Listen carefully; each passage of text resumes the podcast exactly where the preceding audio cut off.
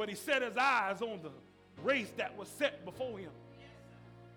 Knowing that through his humility time, through his tough time, uh, even though he suffer, he shall reign. And the same way God has ordained our life that we have to go through some stuff to get some stuff. We in a microwave society. Everybody want overnight.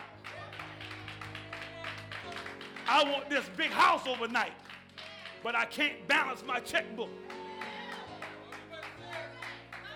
I want to drive a Mercedes Benz, but I can't keep my Toyota clean. Humility. When you can treat the things that you got right now like you're driving a Bentley. Because one thing you have to realize there's been a price paid for you. Like no other price. Hallelujah. And there's nothing in this world can complement the price that Christ paid for you. So why are you selling for this all this little rinky dinky stuff? Selling for all this crazy mess, and you really don't know how much you're worth.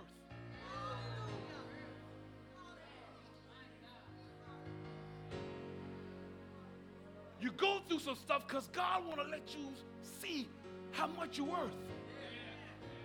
If I will give my only begotten son to die on a rugged cross for you,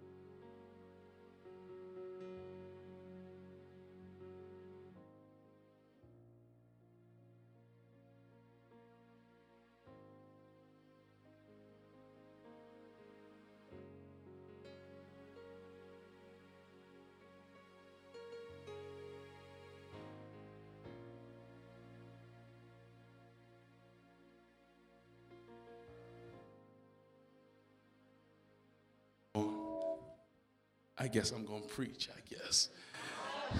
Keep on playing. We're not going to allow that to distract us where God has taken us. Hallelujah. And through your experience of humbleness, God is getting you out of the way. Because Jesus told his disciple, He said, If you have seen me, you have seen the Father if people are looking at us and see too much of us, then it's too much of us and not enough of Jesus. That's why God allow you to go through certain periods of time where you're humble. Hallelujah. Hallelujah. And my topic from today, I'm, not, I'm going to give you my topic before I read my text. My topic today is your cross before your crown. A lot of people want some stuff, but not willing to go through some stuff to get it. And then if you're thinking in your heart right now, when I say you got to go through some stuff to get through some stuff, and if your flesh feeling all some type of way, you feeling turmoil, that means you still hadn't got the picture. Because even if God allow you to suffer, He's going to be with you in there. And he's going to be with you when he bring you out. Yea, though I walk through the valley of the shadow of death, I shall fear no evil, for thou art with me. Thy rod and thy staff, they comfort me. Hallelujah. you never alone. Even in your state of humility, when you feel like you're all by yourself and you about to lose your ever-loving mind, God is with you. He is with you. Because there is a call on your life and there is purpose behind your pain. Touch your neighbor, say, There's a purpose behind your pain. A lot of times you don't want to go through, but Christ died our death. He took our beatings for us. Hallelujah. Hallelujah. And now I want everybody, y'all want to know why I had Sister Ida around here with y'all with these piece of paper. Looking like, oh, you get these paper. They look like something you put on the table for eating one of them food mats or something like that. That would, that would look like. When I, I went to Walmart, the, I went in there, the Holy Spirit just led me down there. I said, first I saw the $7 one. I said, Lord, Holy Spirit, you want me to get the $7 one? Yeah, glory. so I kept on looking, I kept on looking, I, I kept on looking, and then I, I just happened to stumble across a few packs that was like $3 and some cent, right? But then when I lifted up, that thing it had a tag on it, said 50 cent a piece. I said, Lord, it must be you. I said, Lord, it must be you. Hallelujah. Not only that, I was, if I had to pay seven dollars, I would get one back, but I fifty cent, I'm gonna get about three or four. Glory to God. Laughter is good for the soul. Amen. Everybody, do you have your piece of paper? I want you to stand up.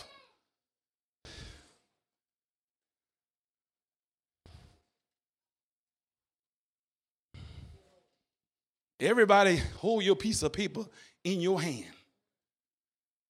Everybody got a piece of paper. If you don't, say, I don't have one, I'll uh, get you one.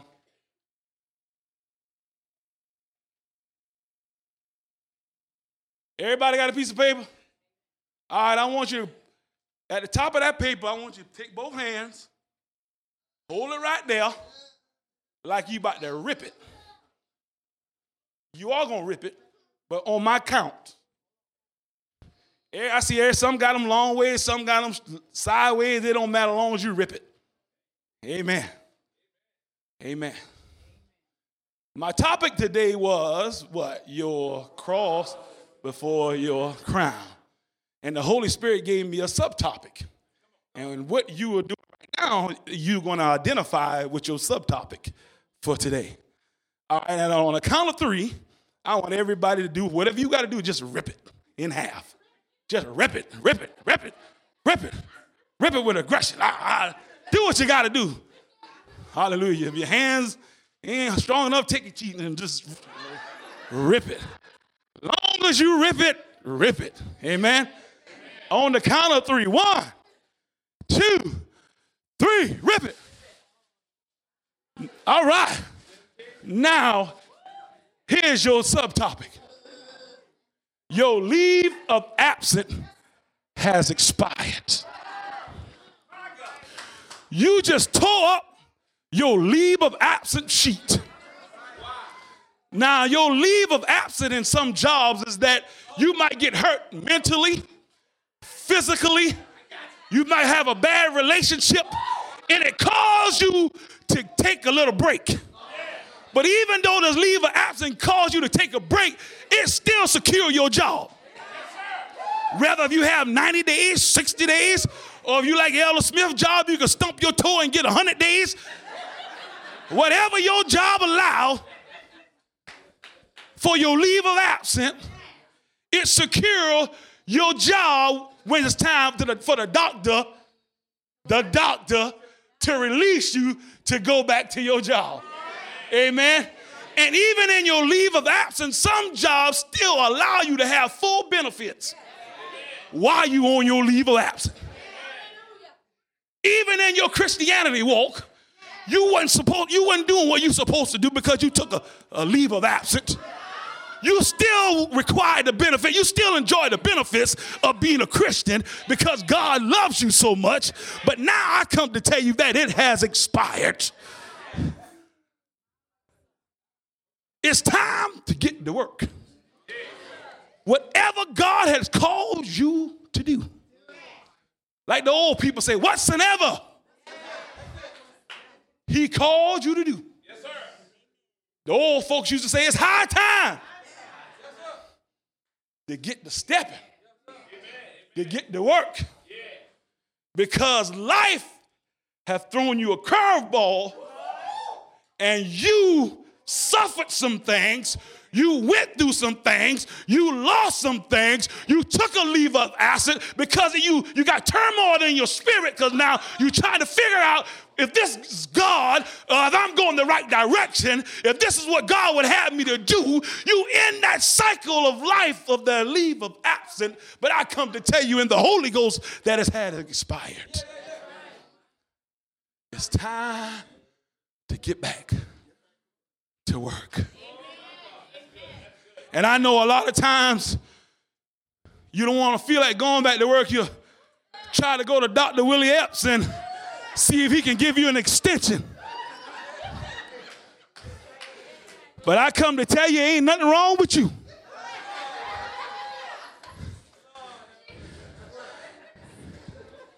It's time to go back to work. Touch your neighbor, say, It's time to get busy. Hallelujah. It's time to get busy. Hallelujah. Ain't God good? Hallelujah. Hallelujah. How many of you know that God is real? By a show of hands. How many of you know that God is real? And that you are in the house of the Lord by the grace of God. Amen. that you didn't choose this fight, but the fight was chosen for you. Jesus said, You ain't choose me, I chose you. So if I choose you, I choose your fight, I choose how you get out of it, I choose what you get, and I choose what you don't get. Because I'm the creator of all things. I never lost the fight. I never lost the case. Nor never lost a battle, mother. So why are y'all folks worrying? Like the, the young people say, why y'all tripping? Why is y'all tripping? And I, this word is, hey, I'm first partaker of it, so don't, hey, Lord have mercy. When I was studying this word, I was crying. The Holy Spirit fell on me. I was crying, snotty nose, going down the road, trying to drive in my bed on TV. Holy Spirit to quicken me and be like, oh my gosh. Lord Jesus, have mercy. I tell you, God is good, amen. amen.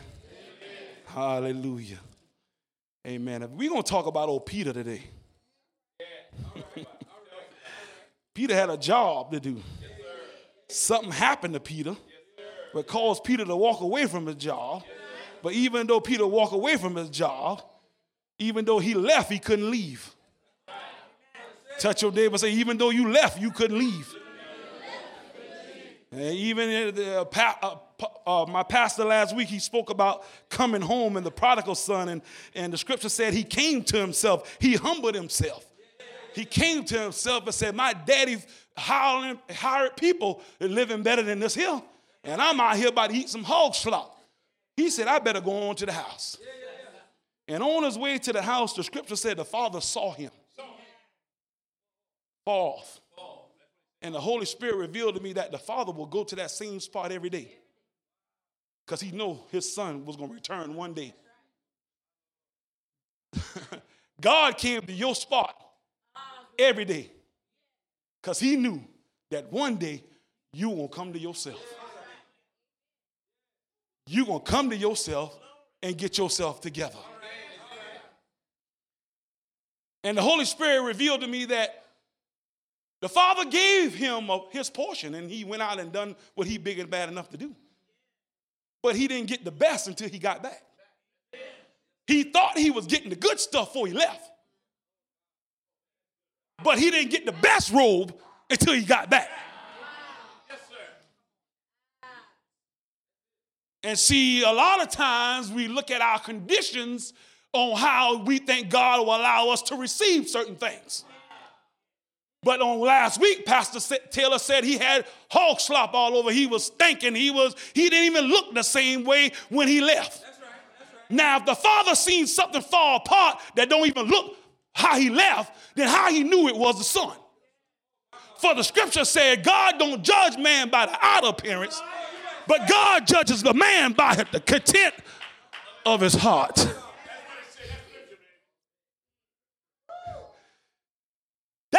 That's the reason why Peter got back and, and Judas lost his life. Because God knows the intent of every man's heart. I'm going to start with Second Timothy. This is not in the text, but just to give us an idea of where we're going. Second Timothy 11, it reads, This is a faithful saying, for if we die with him, we shall also live with him. If we endure, we shall also reign with him. If we deny him, he also will deny us. If we are faithless, he remains faithful. He can't deny himself. In other words, he's saying, no matter what condition you in, God gonna remain the same. He's faithful, he's good, he can't act out of character. It's his nature to be good. Jesus said, You call me good, but the only one good is the Father. Hallelujah. He said, He remains faithful when we are faithless. In other words, God got a calling on your life. And even you took your little break, his plans never change concerning you. Uh, a, a popular scripture we always in real life is Jeremiah 29 and 11. For God said, I know the thoughts that I think towards you. Now, thoughts is past tense. God said, when I think about you, it's my thoughts of who I created you to be from the beginning. It's not your circumstances that I see when I'm looking at you. That's why he told the children of Israel, he said, build houses, have babies, live like you're a king, even in captivity. Because until you see yourself how I see you, then that's when things gonna get a little better. He said, He said, My thoughts towards you, I think is good. And not evil. God said, I'm always good. So I can't think no evil anyway. Is it even my nature?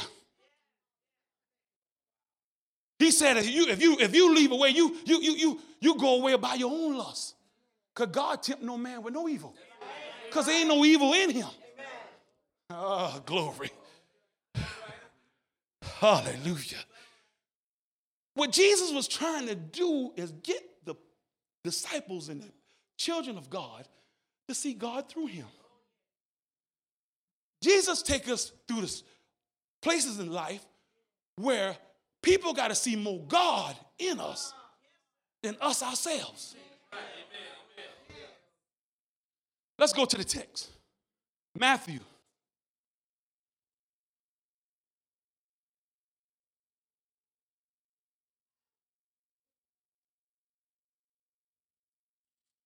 Matthew 16, starting at 13. Father in heaven, we thank you, God, for your precious word. Holy Spirit, have your way in this place today. Allow us to hear the very heartbeat of our God. Allow us to hear his voice. For the scripture said that you would bring us into all truth. You are a comforter. You will teach us the things of God, even the deep things. You will allow us to see. Holy Spirit, have your way in this place. Set free, heal, and deliver by the power of the word. Hallelujah. In the confession of our mouths. We thank you now in Jesus' name that this word will become life and powerful. In the name of Jesus, we pray. Amen. Verse 13 says,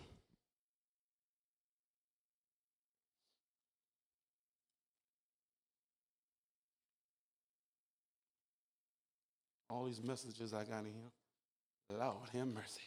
Yeah, I got the right one. Let's go. 13 says, When Jesus came to the regions, came into the region of Caesarea Philippi, he asked his disciples, Who do men say that I am? So they said, some say John the Baptist, some said Elijah, the others say Jeremiah, and other, and one of the prophets. And then Jesus said, Okay, but who do you say I am? It's not out of the way that Jesus would ask a question like this, knowing that he already knew the answer. He asked, he said, Who do men say I am? Because he know every confession comes out of the heart. So he knew that the, the, the, the disciples had an idea of somebody else's confession, whether it was right or wrong. Hallelujah. Whether it was right or wrong, he asked them, Who do men say I am? And then he said, Who do you say I am? Because he said, This is a personal thing. You have to have a personal understanding who God is for yourself. You can't go off of what grandma said. Grandma did say it, and it was good too. When grandma said, Son, God is good. But all the feeling when I found out that God was good for myself. Hallelujah. It was good when my daddy said, God is a healer. But all the feeling I got when God healed my body. I hear that God is a provider, but oh my God, the feeling I get when I know He's a provider for myself. He said, Who the men, who do you say I am? And Simon Peter answered and said, You are the Christ, the Christo, the Messiah, the Son of the living God, the great I am. Hallelujah. He said, You are the Christ. And Jesus answered him and said, Watch the A clause, and I shall be able to close the book and go home. You are blessed. You can't get across that A clause without a shout. Jesus is saying the only reason why God allow you to know who I am because you're blessed. Oh my God. It's a blessing to know who Jesus is. God don't give this revelation to every and anybody. Jesus said, okay, you are blessed because of the confession you just spoke through your mouth. Hallelujah. How many of you believe that Jesus is the Son of God? Hallelujah. He said, Blessed are you, Simon Bar Jonah, for flesh and blood has not revealed this to you, but my Father who is in heaven. Mm. Now, he said, the only way you can get this revelation of who I am if God reveal it to you. He said, I don't care. You can go get all the help, self-help books all you want. And until you read the 66, that's the only way. And through his spirit, you're going to get the revelation of who Jesus Christ is. You can't go off what other people say that Jesus is, because them jokers are being fool you. and have you thinking one thing when all the time you already knew the truth, but you took their opinion over your truth. A lot of us takes other people's opinion over our truth. That we know who Jesus is, but we'll say, oh, well, maybe that is the Lord. Come on, y'all. Now he said, Okay. And I say to you that you are Peter, and on this rock I will build my church, and the gates of Hades or hell shall not prevail against it. Okay. Now, what Jesus is saying, in order for you to know who you are, you first got to get a revelation of who I am. Because once you first get the revelation of who I am in your life, you will see yourself in me. But first, you got to come to the revelation that Jesus is the Son of God, that He is the Messiah, that He's the great I am. He is a healer, He is the provider, He is everything. He is a great I am. And first, until you come to that conclusion in your life, you will never figure out who you are.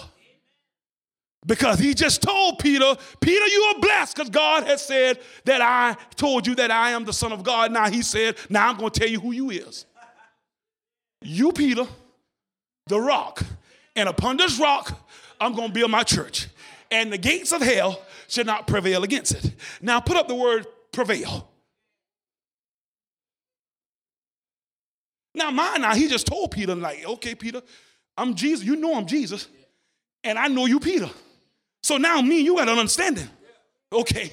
Uh, uh, uh we got an understanding of what your call is, your purpose is, and who you are in me. Now, watch this. Prevail me to defeat an opponent, especially in a long and difficult contest. He said, the, the gates of hell shall not prevail from you. No, it's not going to prevail, but it's going to be a long fight. It ain't going to be no overnight success. Hallelujah. You see, a lot of times we looking for that overnight thing. We looking to get out something real quick. As soon as we get into God, help me get out of this thing. Hallelujah. He said the verb of prevail is uh, to defeat an opponent, especially in a long and difficult contest. Yeah, we gonna win. We gonna win. Because there's victory in Christ Jesus. But sometimes it takes a while to come out of certain situations. Hallelujah. Until you get it, you get out of it. Until you get it, it becomes easier. Because David said, Yea, do I walk through the valley and the shadow of death is here, I'm still ain't gonna fear no evil. Why? Because thou art. Oh, God. Hallelujah. Now, the trans verb of prevail, put it up. To gain ascendancy through strength or superiority triumph. So now I said, okay, Holy Spirit, I, I see, uh, uh, you see ascendancy, you mean that that should, that gives you an idea, is, is an elevation coming. Through the struggle, there's, there's an elevation. When the gates of hell try to come against you, there's an elevation. When the fight come, then when trials come, there's an elevation coming behind it. So I said, well, okay, what is ascendancy? Put it up. Ascendancy is a position of power in which somebody can control or influence other people. You're going through, there's an ascendancy, there's a, uh, there's a shift, amen. There's God elevating you to a place or position. But the suffering comes before the elevation. The position comes after the suffering.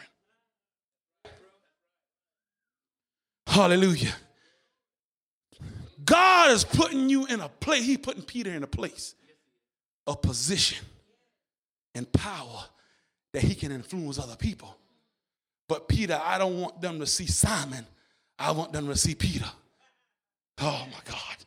Hallelujah. God said, in your trial, he want them to see Jesus and not you.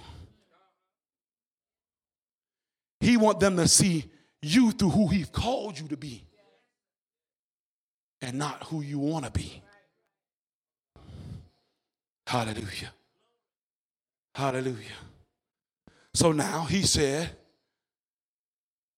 The gates of hell shall not prevail against it, and I give you the keys to the kingdom of heaven. And whatever shall you bind on earth will be bound in heaven, and whatever you loose on earth shall be loose in heaven.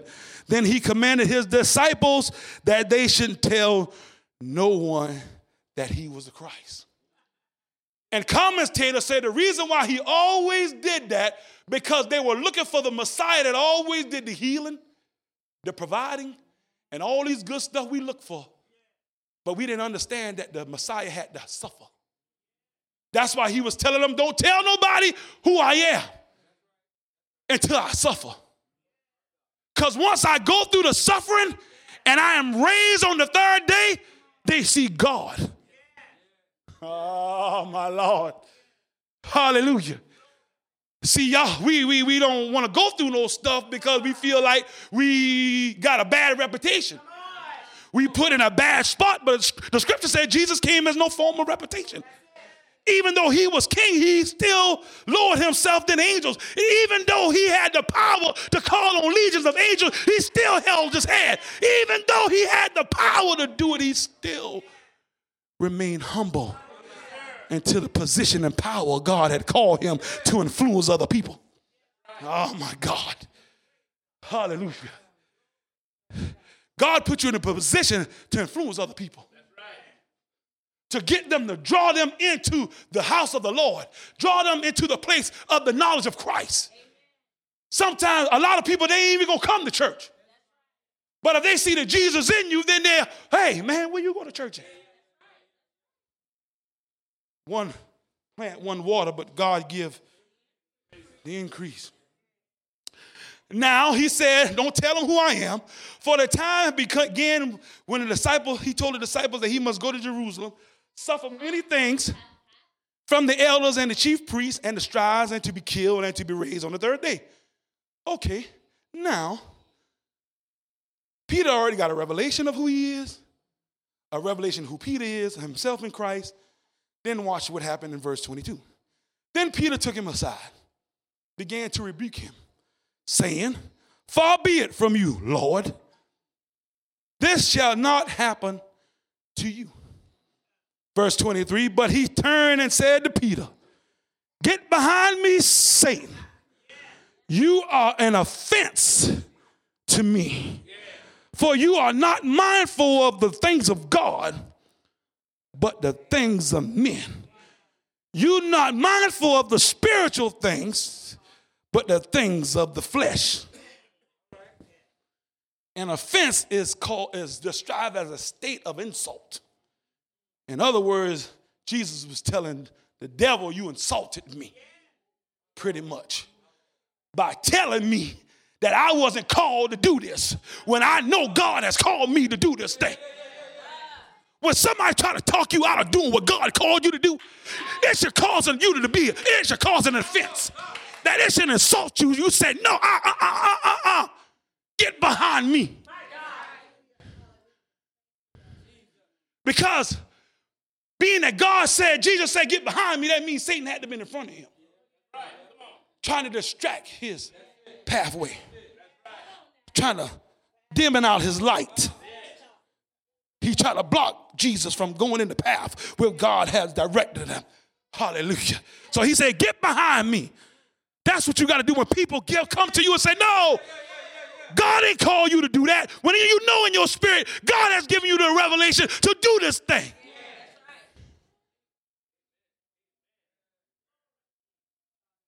God has called you to do mighty things, but you got family members talking you out of going somewhere. You got people you call your best friend say, oh, I don't think God said that. But they ain't never pick up a Bible in their life.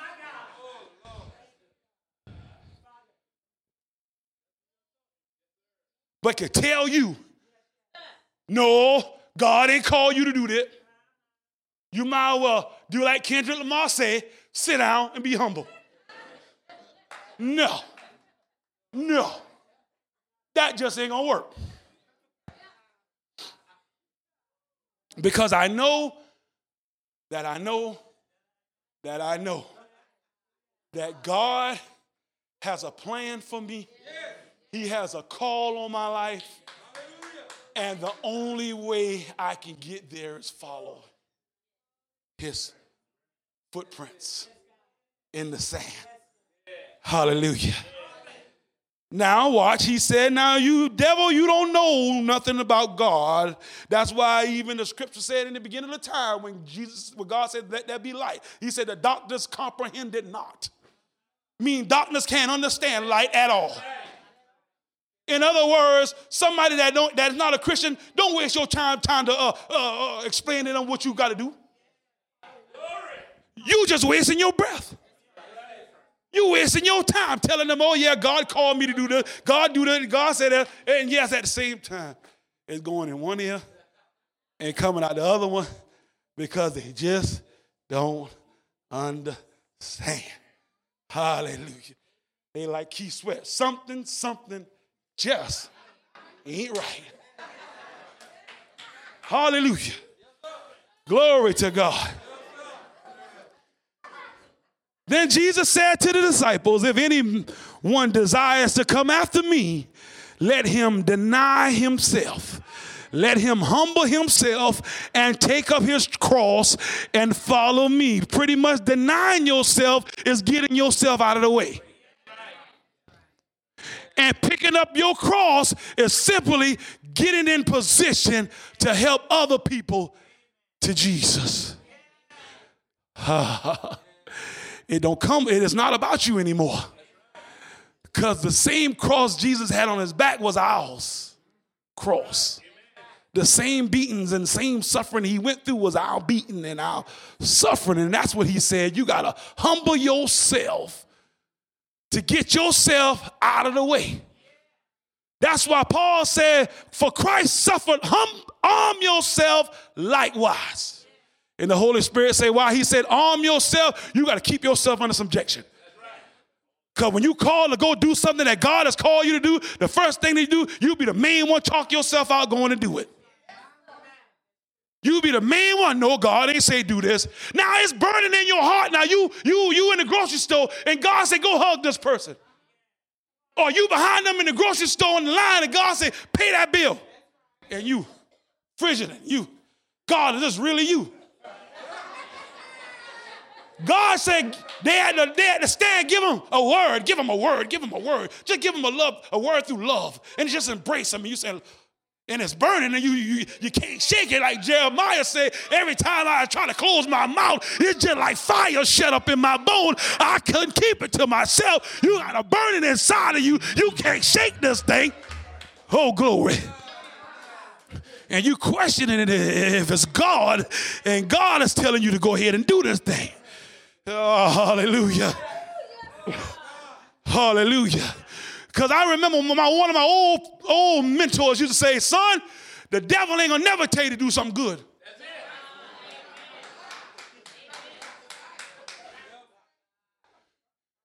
He ain't gonna never tell you to do something good. Because you know why? Ain't no good in him. So he can't tell you to do something that he don't even have himself. The only person that who can tell you to do something good is the good master. Oh my God. Hallelujah. So now you're struggling with it in yourself. Oh Lord, I don't know if I should do this. They might look at me funny. He told Jeremiah, don't worry about what they say. I know you before you you was in your mama mood. Don't don't don't don't, don't you worry about what I what I what you gonna say to them. Don't worry about their faces. Because he just told Jeremiah, if you're worried about how they're looking at you, you got too much of you in it. There's too much of flesh in this here. There's too much flesh in it because you're worried about what they're going to say to you, how they're going to look at you. But God just says, speak the word. Jesus came to a, Jesus was always smooth with him, with, with his words. He didn't care how you look at him. He didn't care what was your response. He just spoke the truth and went on about his business. Hallelujah. Hallelujah. That boy said, Oh, let me go home. I, well, let me bury my daddy first and I'll follow you. Jesus said, Let the dead bury the dead. Hallelujah. You got to deny yourself for this walk here, baby. This walk ain't easy because if you put too much of yourself in this walk, you're going to make a wreck of yourself. You got to follow the divine notion and the power of the Holy Ghost to do this thing. And now what he told Peter, he said, Peter, I told you who you are. And that devil gonna fight you now. He gonna fight you. And there's to be some trouble. Oh, yeah. But he ain't to win. I'm telling you. See, we, we, we look at these scriptures and we look at it's a story for somebody else, but we need to take this scripture and put it in our heart like there's scripture talking to us. the devil fighting some of us right now. Hallelujah. And Jesus said, Yeah, the fight gonna last long, but he ain't gonna prevail. He ain't gonna win. you gonna be the one that win this thing. Now, he told, he said, Oh, okay. Uh, he said, You you not mind, you mindful of the things of the flesh. And Jesus said, You got to deny yourself to follow me. And he said, For whatever desire, for whoever desire to save his life will lose his life. But whoever loses his life for my sake will find it. For what profit is a man if he gains the whole world and loses his soul. And then he asks a question Oh, what will a man give for an exchange for his soul? Hallelujah. Jesus said, You working out here doing all these things in your own flesh, talking like Kanye was, la, la, la, la. Wait till I get my money right. No. you out there pretty much killing yourself for no apparent reason when God has already ordained and set your pathway. Jesus said, What profit you to go out here and accomplish all these things on yourself, and then when the day I come back for, with my angels, you bust hell wide open? All of that was for naught. It just made you feel good when you had it at the time. Temporary fix. But the, the unction of the Holy Ghost and, and Jesus in your heart is eternal. Is an everlasting fix. Hallelujah. Now we going into the next text. Now we understand that Jesus told Peter who he was. Peter told Jesus who he was. Jesus told Peter his calling. And that even in this calling to get to where he going to get, where he this is his cross the crown experience, that the devil gonna fight you from trying to get your crown. Because he can stop you from getting your crown, you will not get in a position to influence nobody. God is taking you to put you in a position where you can be the shot caller. Come on now. You working yourself to the bone trying to figure this out. All you have to do is just listen to the voice of the Lord allow God to guide you. Amen. Hallelujah. Let's go to Luke 22. Luke 22. Uh, y'all, I'm about to start. I, I was preaching earlier, but I'm about to start preaching in a few minutes. Y'all. I see I got I got Jody and Big Chris on on the beat. Lord have mercy. We about to go all the way up in here. All the way up to Jesus. All the way up in the Holy Ghost.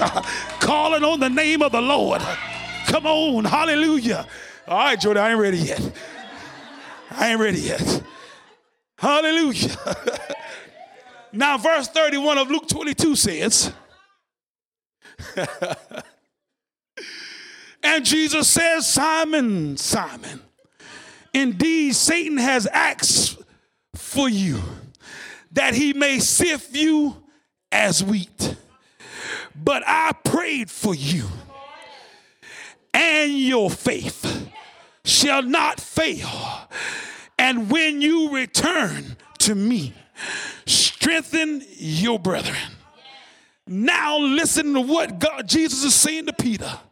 In verse 31, he said, Peter, He said, Simon, Simon, the devil has desired to sift you as wheat. Now you got to remember, remember in the last text when he rebuked the devil, he said the devil don't know the things of God, but he only know the things of men. So Peter, when he come after you to sift you as wheat, he's coming to you in the flesh and not the spirit, because he says, Simon, the devil decided to sift you out as wheat. But I prayed for Peter.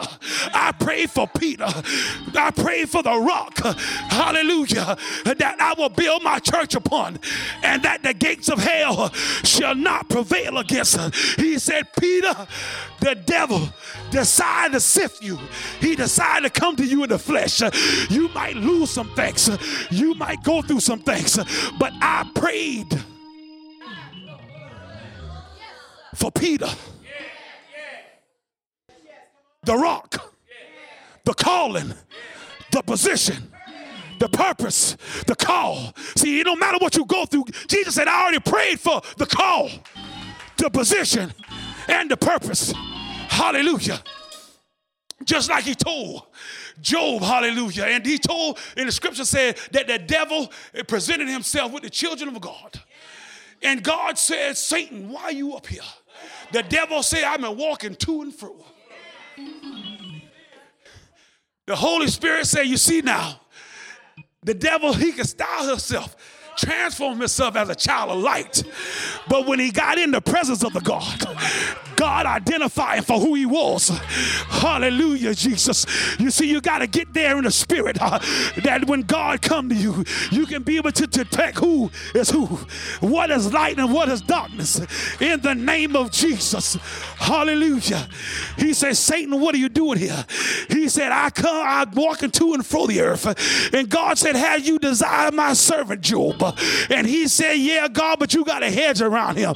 He said, But I bet you if you take his stuff, he'll curse you to your face. But you, you got to realize what God did. When God, before God allowed devil, the devil to uh, touch Job's body, he had already spoke the purpose, the call, and the wisdom in Job's life. He said, Devil, has you considered my servant? Job is my servant. even before you touch him, I already spoke truth about Job's situation.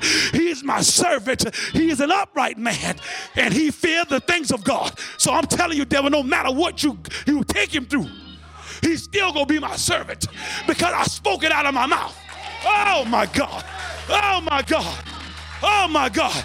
He's still gonna be upright man because I spoke it out of my mouth. He's still gonna fear me because I spoke it out of my mouth. And that's what he's saying today to you, no matter what you've been through, no matter what hell you've been going through, your plans never change. Your purpose in life never change. He said, You can attack it. Then Job, then he went back, the devil did it again. And he said, Yeah, if you touch his body, he will curse you to your face. But God said, Yeah, I'm going to give you the opportunity to do it. But you can't take his life. You can't take your soul. You can't take the servant from me. You can't take the upright man from me. Oh my God. You can't take the man that feared me. That's what he said. He, you do all this other stuff. But I already put something in him that he's going to come back to me. He going to withstand the gates of hell. And he going to stand flat footed and he going to proclaim the gospel of the truth. Hallelujah. Mm. Hallelujah. Hallelujah. Ain't that awesome? We know we got to accuse other brethren. He go out there and try to make himself a child of light. You can't fool God. He can't fool God. Hallelujah. And when I was meditating on that, the Holy Spirit said, You know what the Lord said? A liar shall not tarry in my sight. So he said, The devil only got a quiet minute time. He only had a, window opportunity to say what he gonna say about you, then he got to get out of the way. For Jesus said, Behold, I saw Satan coming out of heaven like a lightning. He might act like a son of God when he get in the presence. And God say, Yeah, I see you, devil. What you want? Make your case and get on about your business. Because at the end of the day, I'm going to let you use your lie to get them to my truth.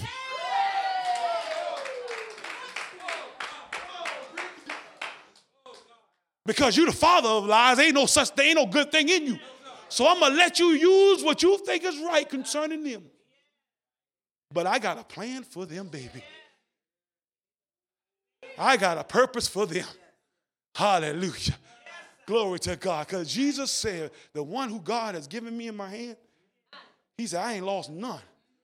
Only the son of perdition. Only for the scripture to be fulfilled. Jesus said, No man can pluck them out what God had given me. I don't care what how many hell you go through. You always go be in the hands of the Lord.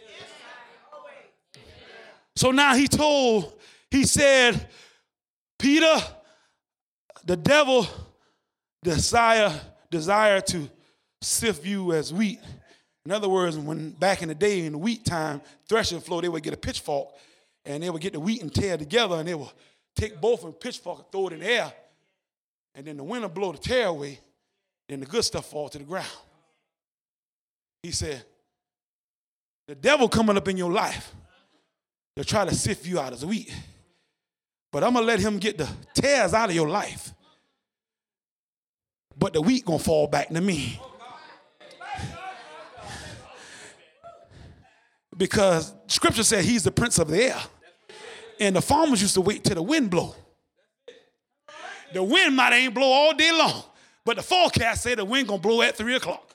So they get out there with their pitchfork and they say, okay, the wind is coming. And they take the wheat and the tare and they throw it up as far as they can. And then a gust of wind will take the tare and blow it away. But the good stuff, fall to the ground. And what God said, I'm allowing the devil to get the bad stuff out of your life so the good stuff can fall back to me because of the good stuff is what I'm going to use. Hallelujah. He said, it's the good stuff, it's that wheat, that cluster, that good stuff. Hallelujah. That I'm going to use. Now, he said, Peter, this fight to be tough. But I prayed for your faith. Isn't that awesome? that Jesus know that this is to be a tough fight for us to get to that position of grace, that position of power to influence other people that Jesus Christ is real.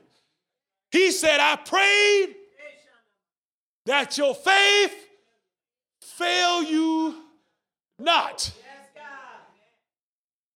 And you're going to leave me. But when you repent, you're coming back to me.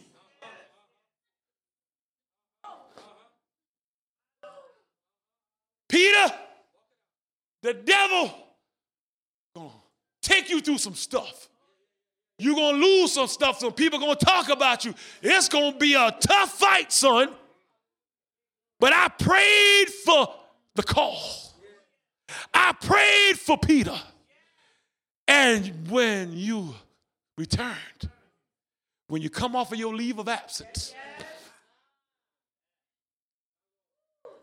strengthen your brother. So now you telling me I'm gotta go through this and I might fall, but when I get back, I gotta tell you how good Jesus been to me. That's the main objective of my fight is to tell you that God is good.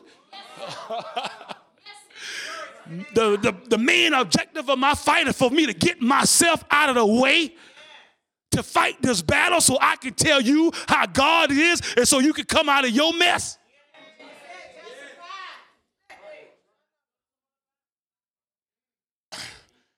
He said, Peter, you're going to walk away.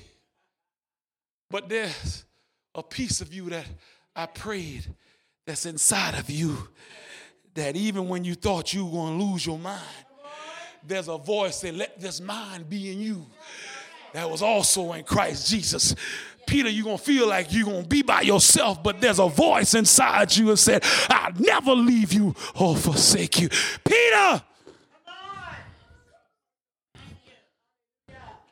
He's going to try to take you out. And Peter said, Lord, oh no, I'm going to prison for you and I'm going to die for you. When we first got saved, you said a song, running for my life, running for God. We, while we dance, we, oh God, I do anything. I do anything for you, God. Hallelujah. We come in this church, we speaking in tongue, slapping it, and laying out of spirit. Somebody can just say a word. You, woo, how about y'all? You just going in the spirit when you first got saved. But oh, when trouble comes, you forget about how you felt when you first got saved. Hallelujah.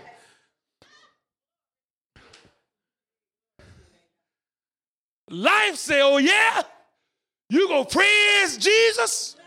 Okay, I got something for you. Georgia Power gonna send you a cutoff notice.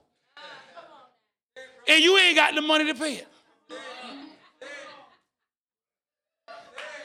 I'm gonna let the bank send you a statement and say you two months behind if you ain't paying 15 days. I, we just had to come get the car. oh Jesus. Oh hallelujah. And now he say you you you you all bit up with trouble. And what was so powerful about Job and his going through, he never once blamed God. Where we sin at is blaming God. Even though He's the Alpha and Omega, He got control of everything, we cannot blame God for what we go through.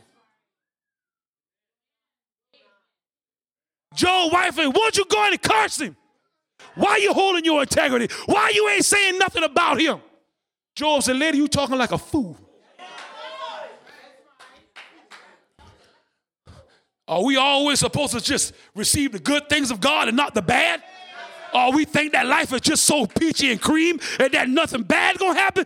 Woman, you sit, sit down, shut your mouth.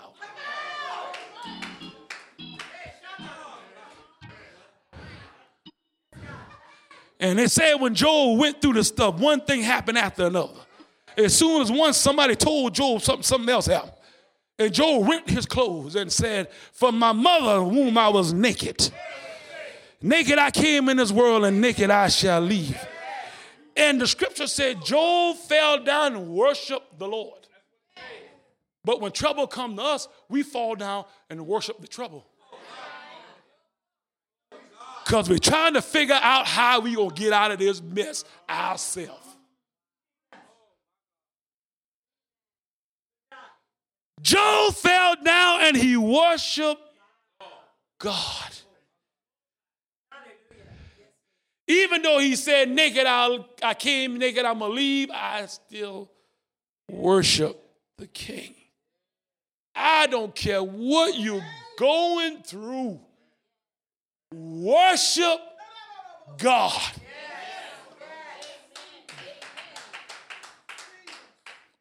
When the news come before you even pick up the phone and call whosoever, fall on your knees or lift your hands where you are and worship Jesus. Because I know the steps of a good man are ordered by the Lord. And what I'm going through getting me into that position to where I can influence people because they're going to see the Jesus in me that's going to draw them to Christ.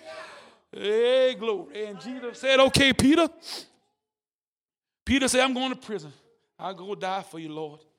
And then Jesus said, I tell you, Peter,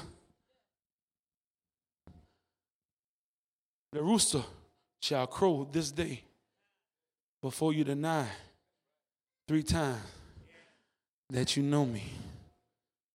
Hallelujah. And go down to verse 54, same chapter. And having arrested him, they led him and brought him into the high priest's house. And Peter, the call, the purpose, followed at a distance. Now, when they had kindled a fire in the midst of the courtyard and sat down together, Peter, the call, the purpose sat among them. and a certain servant girl, seeing him as he sat by the fire, looked intently at him and said, This man also was with him. Now I reading the text and and I said, okay, the commentator said this thing was dust dark. It was it was getting dark. It was the evening time. And it was inside a courtyard with a whole bunch of people. And Peter sat down with them and they lit a fire. But why the fire just illuminated who Peter was?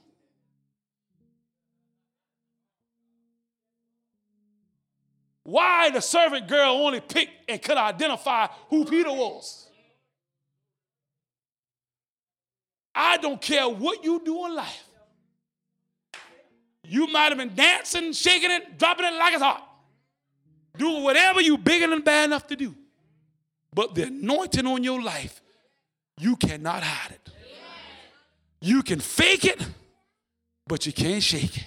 You can run, but you can't hide. You can slip, but you can't dip. I don't care what you go through. Oh, you try to hide your calling. God called me to be a prophet of the nation, and God has given me a word unto the nation. God has given me a word to speak unto this young lady, but I hold it to myself. And then somebody come and say, There's something strange about you. The world says strange, but the church says special. There's something special about you. There's a glow about you. Look at your neighbor and say, there's, a glow about you. I can see it all over your face. I, I don't care what you try to do to hide your calling. You ain't going to be able to hide your calling. You can run and do what you're big and bad enough to do. You can run and go out back in the world. But that anointing to bring you back to Jesus. That anointing is so strong on your life that life say, hey, you one of Jesus. Life gonna say, hey, you got an anointing on your life. Hallelujah. Life gonna say, hey, you one of them. But Peter said, Peter said, but he denied him, saying, Woman, I do not know him. Now, remember in Matthew, when Jesus told Peter that he was blessed because of his confession, the revelation of his confession. Now, Peter just now denounced his revelation of a confession of who Jesus was. And that what life does to us when we go through these certain channels. The devil ain't too much after you at first. He after your confession of your revelation of who Jesus Christ is. And once he get there and take that from you, now he got you because now you done. But oh, but God prayed for you. Hallelujah. That your faith did not fail you in that mess that you in right now, that mess you've been through, or that mess you about to enter. He prayed for you. And, Jesus, and, and a little while longer after, another saw him and said, You are them. Peter said, Man, I am not. First, he announced his confession of who Jesus was. Secondly, he denounced his confession of who he is. Remember in Matthew, Jesus, God gave him a confession, the, the revelation of who the Son of God was. And then in turn, God told Peter who he was. Now, when trouble come, now hear Peter saying he ain't had no part of it. He don't know Jesus. He don't know the Jesus in him. He didn't know he had a call on his life. He didn't know he was called a rock. He didn't know that the gates of hell wouldn't prevail against him. He just act all plumb fool, pretty much. And then that's how life happens. When things happen out of the ordinary. Now, you got to understand this thing now. We can laugh at Peter, but Peter feared his life. Peter thought he was going to die. So, according to his flesh, he did what he thought was best. But knowing Jesus, knowing that he's going to do what he thought was best according to his flesh, Jesus prayed for him before it happened. God knew you was going to slip. God knew you was going to walk away. He knew you was going to do something you thought you were big and bad enough to do. He prayed for you. And after that, about an hour passed, confidently confirmed, saying, Surely this fellow also was with him, for he is a Galilean. Peter said, Man, I don't know what you saying. Immediately, he was still speaking, and destiny happened. Reality happened. You all doing your stuff and bad to do. And somehow you're quickened by reality. That you are better than what you're going through. Hallelujah. And Peter turned, and the Lord turned and looked at Peter. And then Peter remembered the Lord how he has said before the rooster crows, he will deny me three times. And Peter went out and wept bitterly. Hallelujah. We closing in John 21.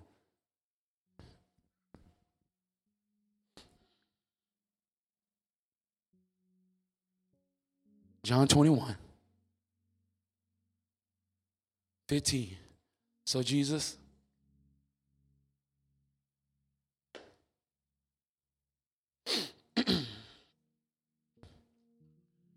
So when they had came out to eat breakfast, Jesus said to Simon Peter, Simon, son of Jonah, do you love me more than these? He said to him, Yes, Lord, you know I love you. He said to him, Feed my lambs. He said to him again, second time, Simon, son of Jonah, do you love me? He said, Yes, Lord, you know that I love you. He said, Tend to my sheep.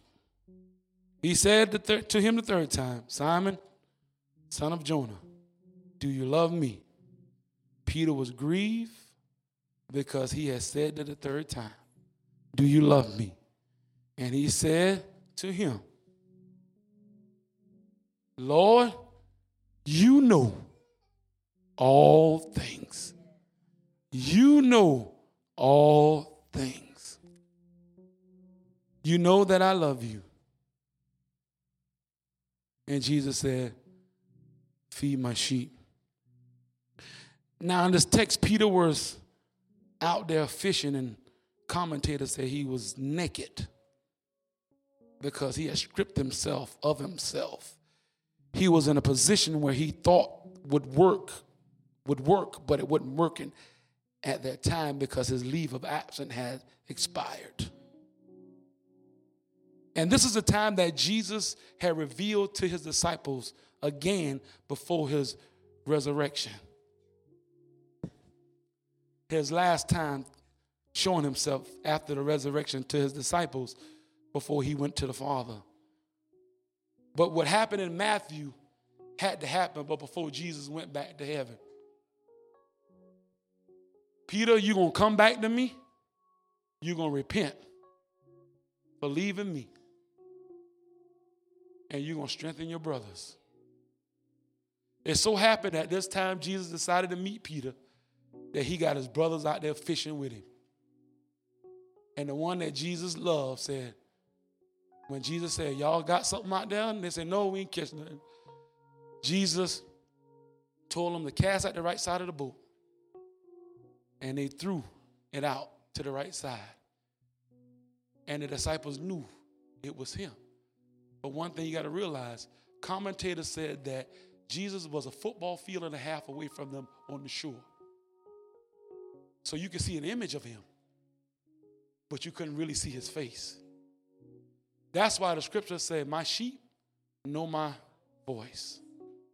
and a stranger they shall not follow. And John said, That's Jesus.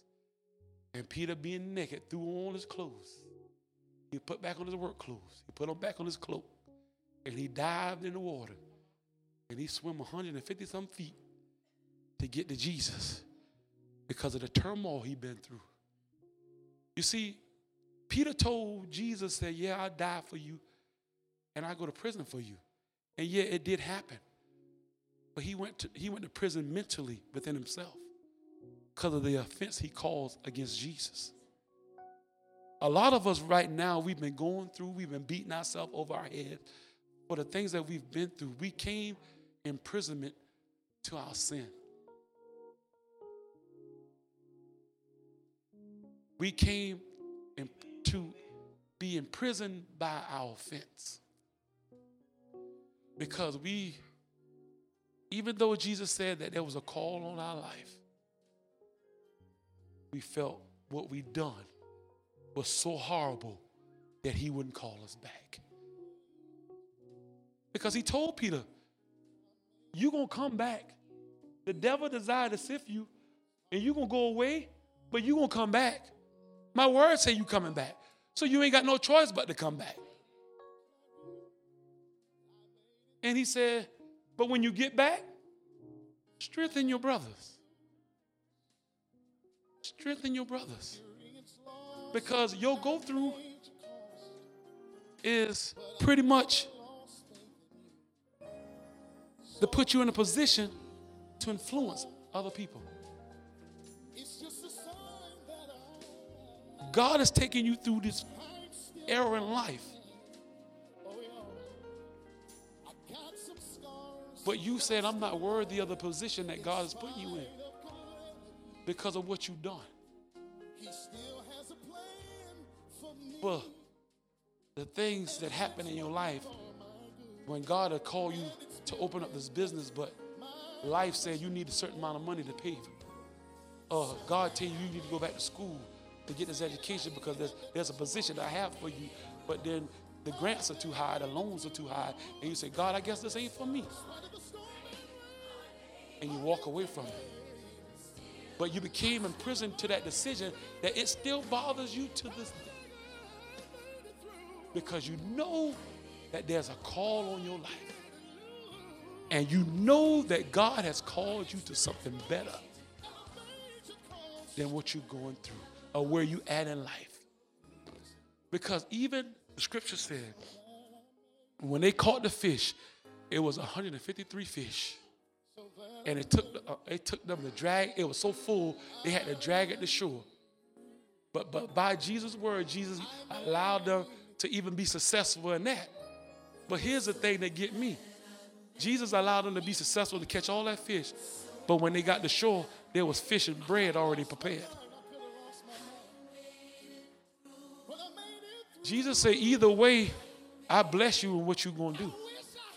I bless you on this side for something you work hard for, or you can follow me and I'll lay the table out for you where it's already prepared.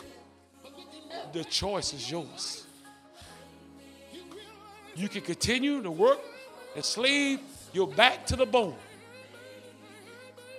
or you can follow Jesus and know that the call, the position, everything is already prepared. Scripture said the fish and bread was already prepared when they got to the shore.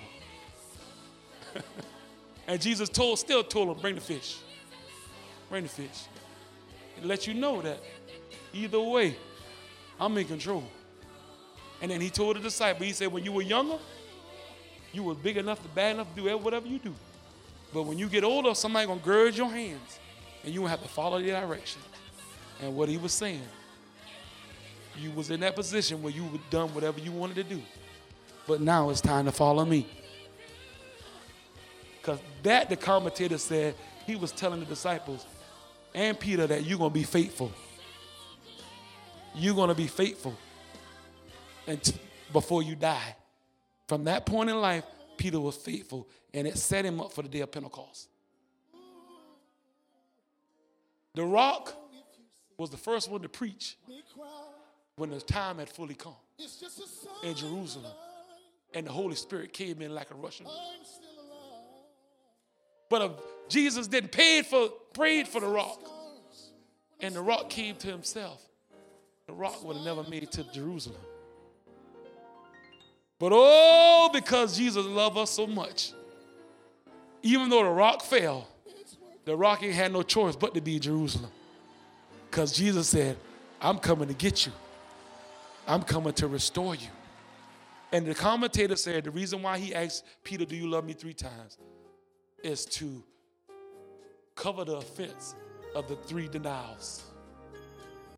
God doesn't leave nothing undone when he comes to get you. And the scripture said that Peter was grieved at the end on the third one because Peter said, Lord, you asked me this three times, and I told you twice I love you. But Peter said something different in the third time than he said the first two times. He said, Lord, you know us all things.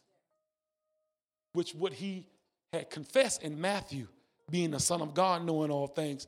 And then when trouble come, he denounced that he know, even knew Jesus. Then had an idea that he knew all things. And then when Jesus came to restore him, he confessed out of his mouth what he confessed before trouble happened. He confessed that Jesus knew all things and that he was the Son of the Most High God. And that Jesus had a calling on his life. Right where you are right now, I want you to close your eyes. I want you to go into that place of worship. I want you to ask God to forgive you for whatever it is. That time and space you've been through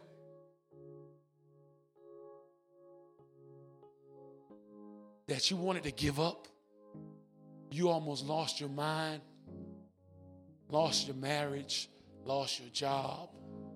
All these things had caused you not to fulfill your destiny and purpose, which God have called you to be.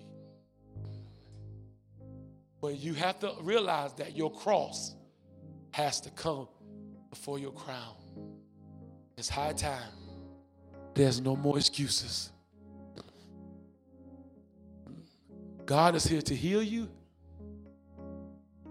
set you free. Hallelujah. Lift your hands in worship. Have your moment with God. Only you know and God know what you've been through. And right now, you ask God to forgive you. He restoring you from everything. He restoring you to everything.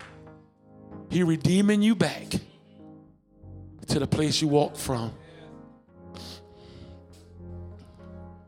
Your cross before your crown.